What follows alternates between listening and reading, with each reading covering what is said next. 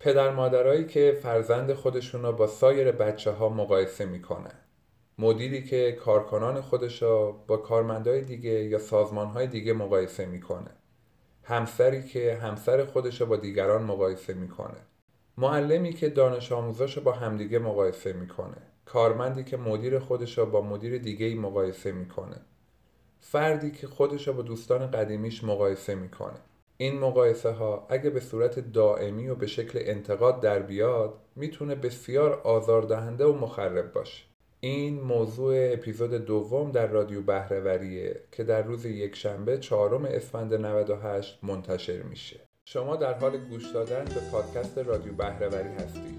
در این پادکست به هر موضوعی که بتونه به بالا بردن سطح بهرهوری ما کمک کنه پرداخته میشه. من رضا جوشن مربی بهرهوری هستم.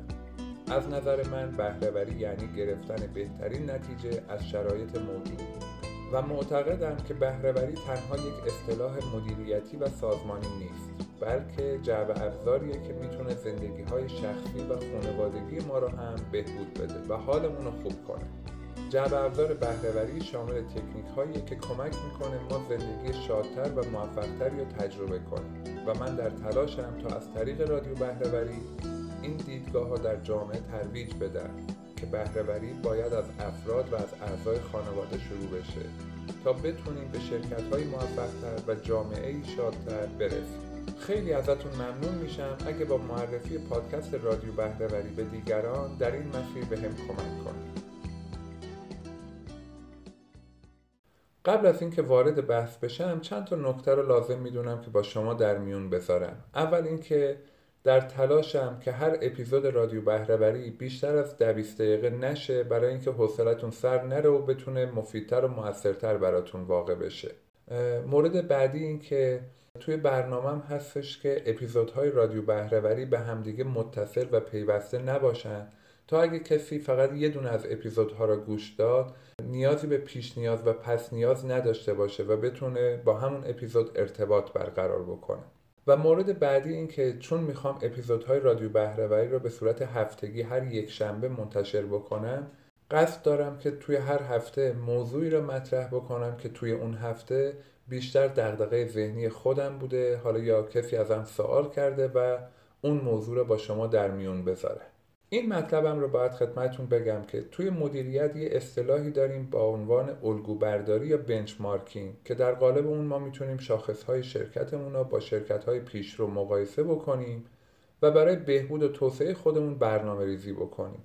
اما توی این اپیزود منظورم از مقایسه الگو برداری نیست و بیشتر جنبه منفی و آزاردهنده اونو می‌خوام با شما مطرح بکنم.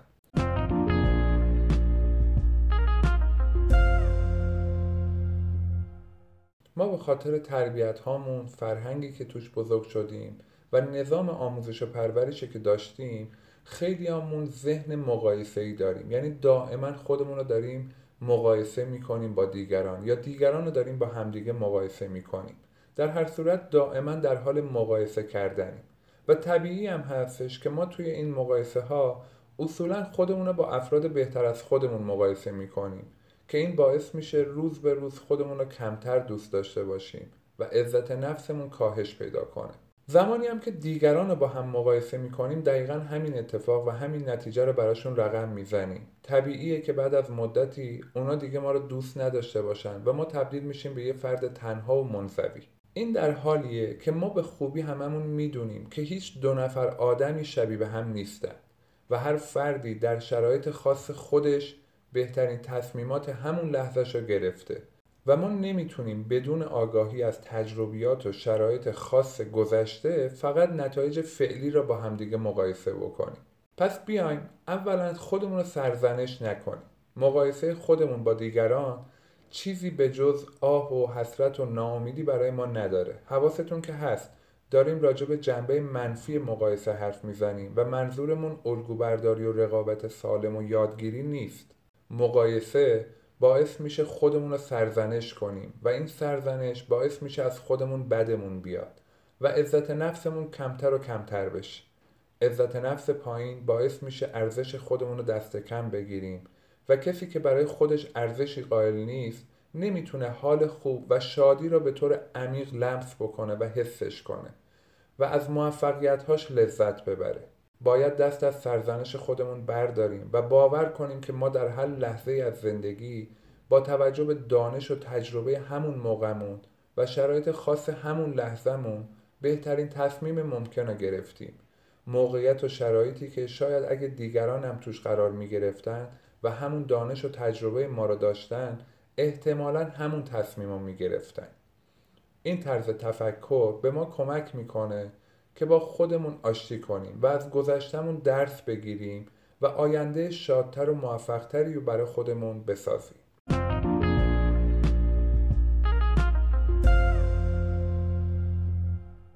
از طرفی باید یاد بگیریم که دیگران هم رو با همدیگه مقایسه نکنیم. دقیقا مثل نتیجه که مقایسه خودمون با دیگران داره در صورتی که ما عادت داشته باشیم دیگران رو با همدیگه مقایسه بکنیم همون نتیجه رو می‌تونیم براشون رقم بزنیم. یعنی با این کارمون باعث میشیم رابطه اونا رو با خودشون خراب بکنیم عزت نفسشون کم بشه اونا دیگه خودشون رو دوست نداشته باشن و الی آخر. اگه چنین عادتی دارید با آگاهی و تمرین تلاش کنید تا خودتون رو تغییر بدید. تا بتونید رابطه سالمتر و مثبتتری را با بقیه برقرار کنید. و اگه به تنهایی نمی‌تونید این عادت رو تغییر بدید حتما از یه مشاور کمک بگیرید. و همچنین نذارید که کسی شما را مقایسه بکنه.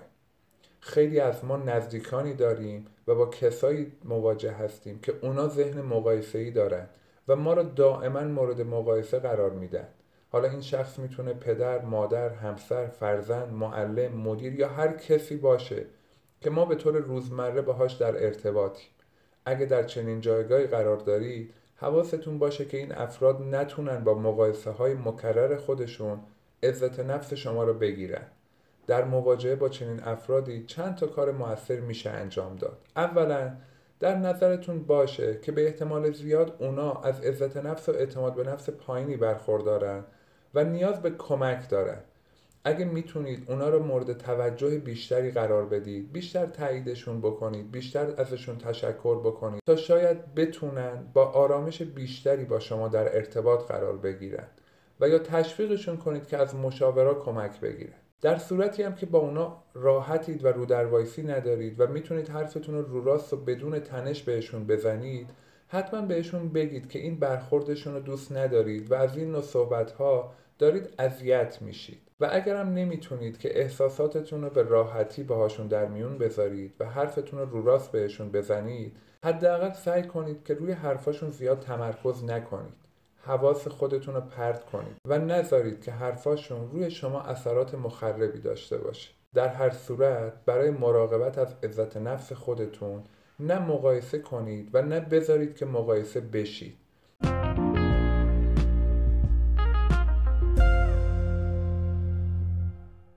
عزت نفس به شدت به ما کمک می‌کنه که بهرهوریمون ارتقا پیدا بکنه و عملکردمون بالا بره و کیفیت کاری که داریم انجام میدیم ارتقا پیدا بکنه. بنابراین موضوع خیلی خیلی مهمیه و یکی از چیزهایی که می‌تونه این عزت نفس خراب بکنه مقایسه کردنه. چه مقایسه خودمون با دیگران چه اینکه آدمی باشیم که دائما دیگران رو در حال مقایسه کردن با هم دیگه داشته باشیم.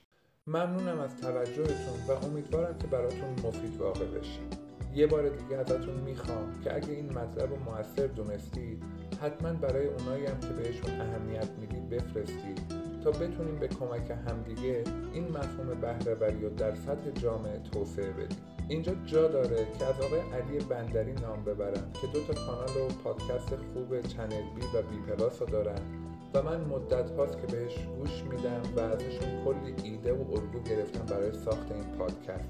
و توصیه می‌کنم که شما هم اگر دوست داشتید خلاصه کتاب ها رو گوش بدید یا گزارشات واقعی که تو دنیا اتفاق افتاده رو گوش بدید از این دوتا کانال بهره ببرید هر نظر و پیشنهاد و سوالی هم که داشتید به هم لطفا پیام بدید. خیلی خیلی خوشحال میشم که فیدبک های شما رو بگیرم تا بتونم رادیو بهرهوری را ارتقا بدم. شاد و موفق باشید. خدا نگهدارتون.